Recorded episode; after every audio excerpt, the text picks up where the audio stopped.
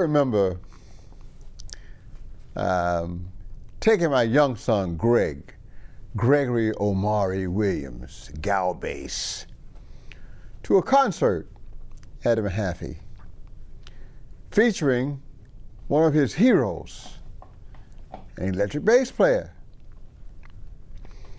And I remember somewhere in the concert, my son gets out of his seat and kind of disappears all of a sudden. I go, What's going on? And I look and I see this head bouncing and right down the center aisle. And I realize that's my son.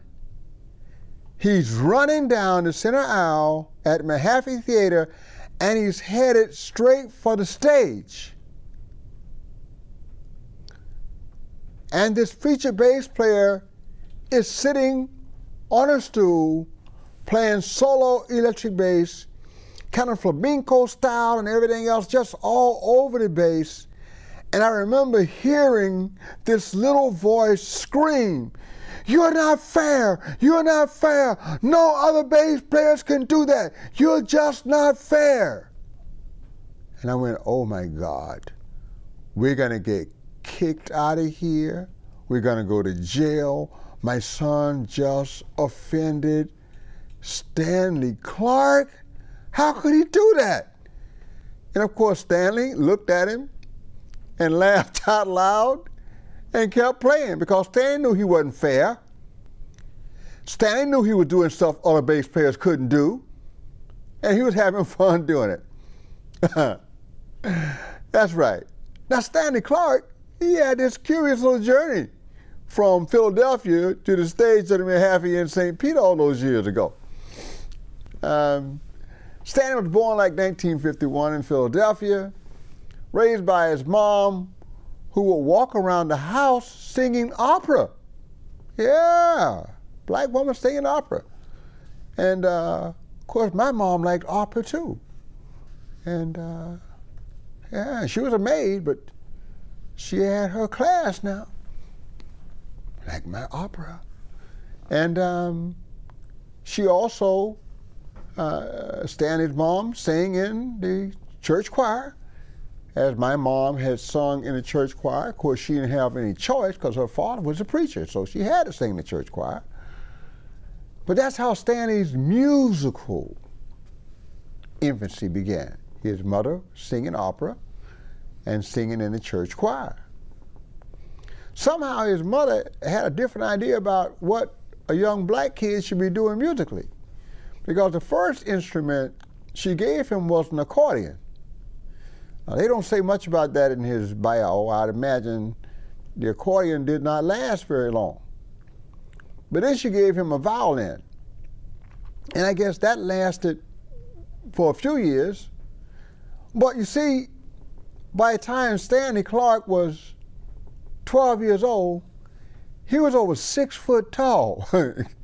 and his violin looked like a little toy, and his hand was so big that he had a, a whole lot of a hard time just playing in tune because he had a claw, and this thing required a more dainty hand, and he didn't have one of those. So one day, as the story goes, he discovered another violin, the bass violin, standing in a corner. And he walks over and he grabs it, and it fits, and that was the beginning of a great story.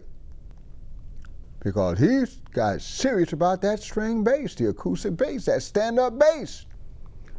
To the point that he studied seriously in school, orchestrally, all the classical literature, took private lessons, and everything else. And he was actually a teenager before he ever touched an electric bass, and he only played the electric bass so he could play at parties and things like that and get to hang out with the chicks. That was it. But his gig was the acoustic bass. Now, after high school, he went to school locally in Philadelphia. Uh, good schools in Philadelphia. Philadelphia is a great jazz scene. Uh, he ended up uh, at uh, a school that became the University of the Arts and uh, while he was there, uh, he encountered a mentor, a older student who had already been in the armed forces and had already been on tour with Duke Ellington for a few years and had come back home to Philly only to discover that he couldn't teach, even though he was one of the most talented musicians on the planet, because he didn't have a degree. So this elder statesman of the bass was there just to get that four-year degree so he could teach public school. that was John Lamb, another local personality that we all know here within the Clearwater Jazz Holiday family. Uh, and of course, John was a guy who, when I first came to this town uh, back in 81, I think the very first gig I played, I played with John. So we have been friends for a long time. Hey, Mr. Lamb, how you doing? I got to call him Mr. because it's like that. Um, and that little bass player who ran up to the stage, that's my son Greg, and John Lamb taught him. Well, John actually was talking bass with Stanley. And Stanley's a younger student, and they hang out in practice rooms. And sometimes Stanley would play the piano and John would play the bass, and sometimes John would play the piano and Stanley would play the bass, and they had this kind of a impromptu, informal relationship going that was mutually beneficial to the two of them. Um, after graduation from university, uh, Stanley Clarke became the only black musician in the Philadelphia Orchestra. The only one. Funny thing is, I like to talk about parallels and corollaries. Uh, that same little son who ran up to complain about Stanley Clarke now lives in New Jersey, and he actually drives down to Philadelphia uh, once a month to study with a bass player who has replaced Stanley Clarke as the only black musician in the Philadelphia Orchestra's string section because there are now other blacks uh, in the orchestra. Uh, but yeah, these connections, they continue to happen because it is such a small community of musicians. Back to Stanley Clarke. He's playing in a Philadelphia orchestra. He's classical bass only, playing acoustic bass, and it's all going well. And then all of a sudden, in walks Chick. Chick Corea, that is. And Chick has a different idea. You can really play the bass. And I'm doing some complicated music. I got this band I'm going to start. It's going to be called Return to Forever. And I really need you in it. And Stanley is playing acoustic bass at this time. Not electric. I mean, he plays it, but not really, you know. And so this is the early Return of Forever, before Al Di Meola with Flora Purim and Airto Moreira and Joe Farrell. You know, Joe Farrell, great sax player. And Stanley Clarke was in that first iteration of Return of Forever. And um, soon, uh, you know, uh, Airto leaves and Flora Purim leaves and Joe Farrell leaves and they start their own group. And uh, actually, Stanley Clarke recorded with Joe Farrell because um, uh, I remember the first time I ever heard of Stanley Clarke. Uh, he was listed as a sideman on a Joe Farrell album, and he was playing acoustic bass. And I remember going, "Who in the heck is that playing that acoustic bass like that? My God, what a technique!" And he was kind of like the uh, Chris McBride of his day. I mean, just unbelievable technique on acoustic bass. Well, that group of musicians left, and then Steve Gadd comes in and out, and finally Return to Forever settles on the Real Fusion group with Lenny White and Stanley Clarke, who was always there, but this time he's playing that slingshot now, baby. And of course, the 19 year old Al Di Meola. And Stanley's stock rises. Unbelievable group, unbelievable bass player. and everybody wants a piece of Stanley Clarke.